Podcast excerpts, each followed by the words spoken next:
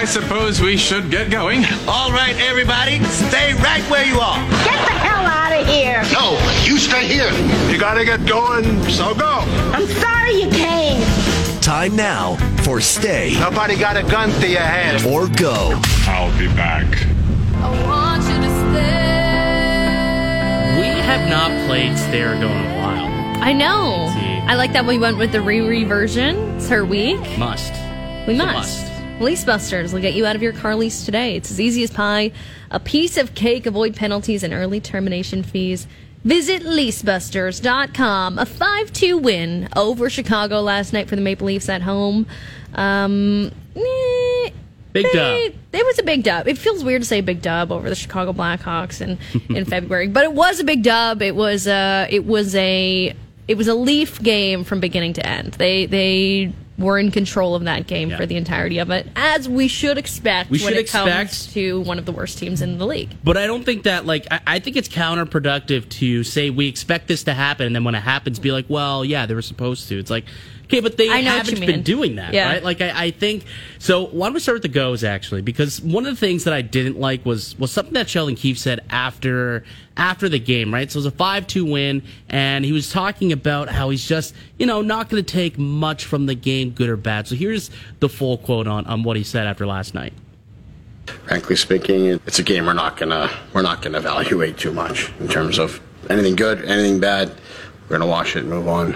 What is that? Just uh, is it just because of the level of the opponent? Like, Well, we got a tired team in here in a back to back, and it's you know it, it, it's a team that's you know a team. I, I didn't think the game had much life to it. Uh, yeah, so it's not not what you come to expect. Uh, you know, in the in terms of what it's like to play in the NHL, and you know, there wasn't a lot of emotion in the game today. It's, so it, it's a game that we're happy to get through with two points.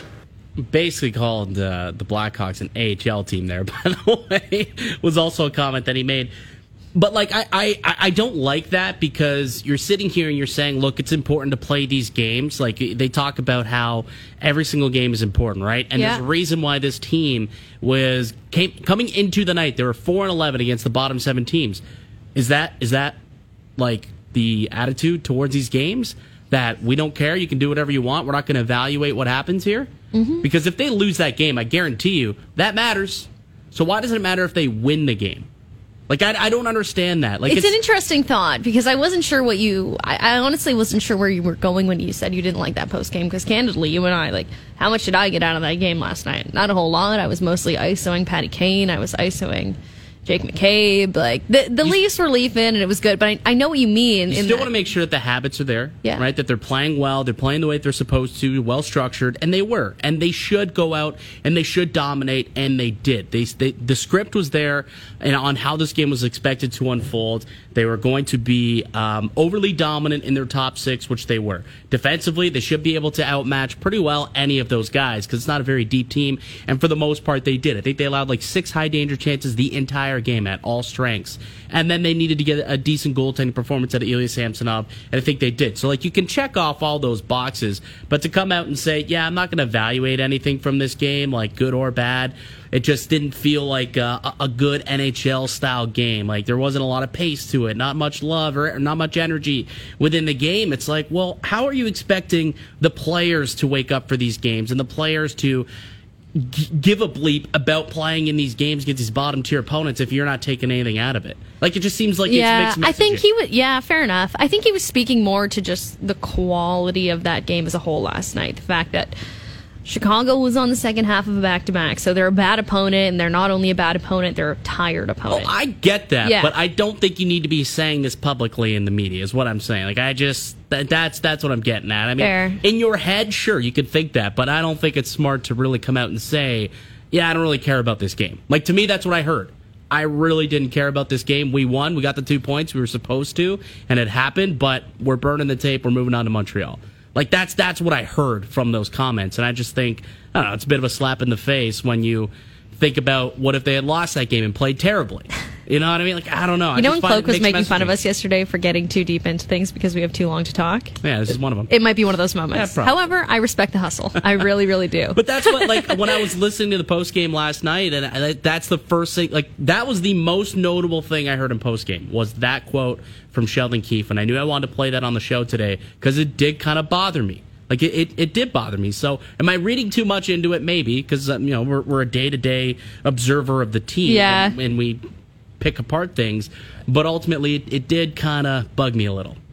I feel, So. oh Sheldy, what a guy! We have to be giving him so much love right now based on that asinine article earlier this week about Hey, look, him. I'm not looking to fire him over these comments. Okay, it's not a and, more- offense. and you know, like to Let's put that to, to tie it into what Cloak was saying about us yesterday, having to talk all the time. Like Yeah. Sheldon Keefe in the biggest market in hockey uh, talks every single day. Like whether it's practice or game, Sheldon talks every single day. So often, like Noodles was kind of going on about something that Sheldon Keefe said that kind of rubbed him the wrong way the other day. What was it? It was something about. Uh, I think it was Willie. It was Willie. That, Oh, it was uh, Willie, was but it was like kind of a minor comment, and and uh, I was thinking kind of the same thing. Like, his uh, reaction, his reaction to getting hit in the Columbus right, game when he right. that penalty. but it was just kind of an like, "Yeah, offhand comment from Willie, and Yeah. like Sheldon was was candid and being like, yeah, like honestly, I'm just In having this- a candid moment. That's the thing in this market. There's no offhand. Careful. comments. There's No. no offhand comment. There's in this market. there's really not. You and I can't make an offhand comment with the people listening. Like, trust right. me, we say something as just like an aside,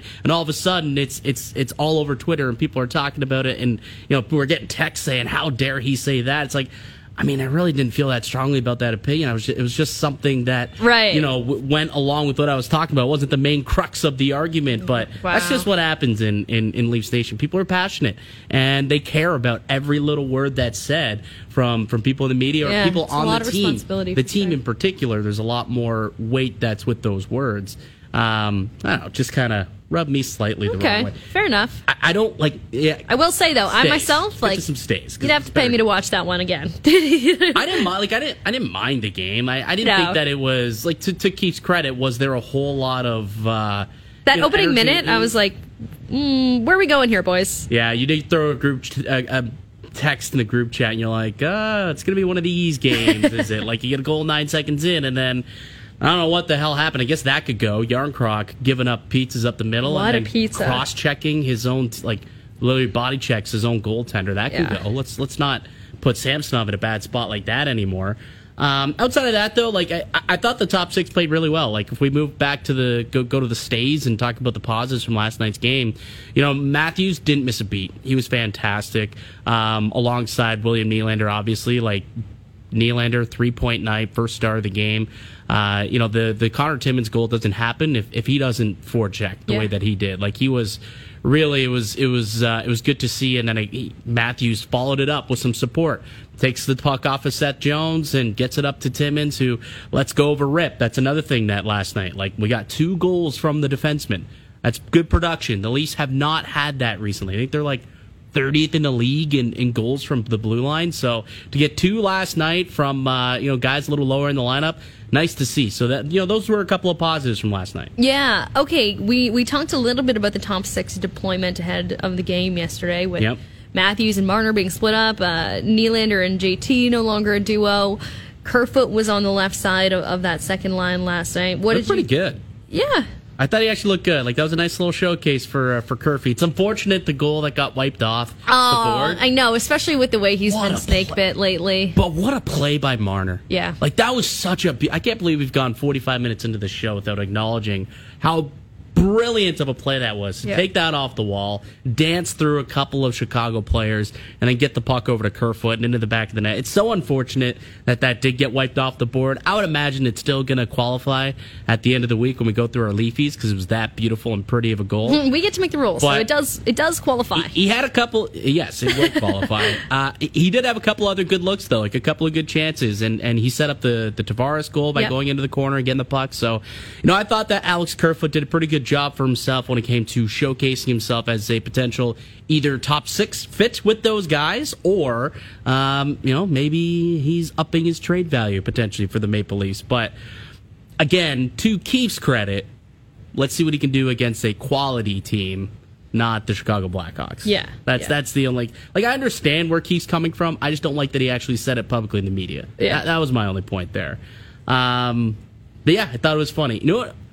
Okay, let's take a break and get back into this actually, because Rasmus Sandin is becoming one of my favorite players on uh, on the Maple Leafs. It's more Carl. more more off ice. Our guy Carl, he's be- he's a jokester, man. That Yeah. guy, he's he's he's a good, fun loving dude. I think we got some audio we're gonna play on the other side of him taking some shots at Nylander, not once but twice this week. So let's do that on the other side. Jackie Redmond gonna join us also in the one o'clock hour. Uh, I'm Mike DeStefano with Julia Teixeira. Listen to Leafs Lunch here on TSN 1050.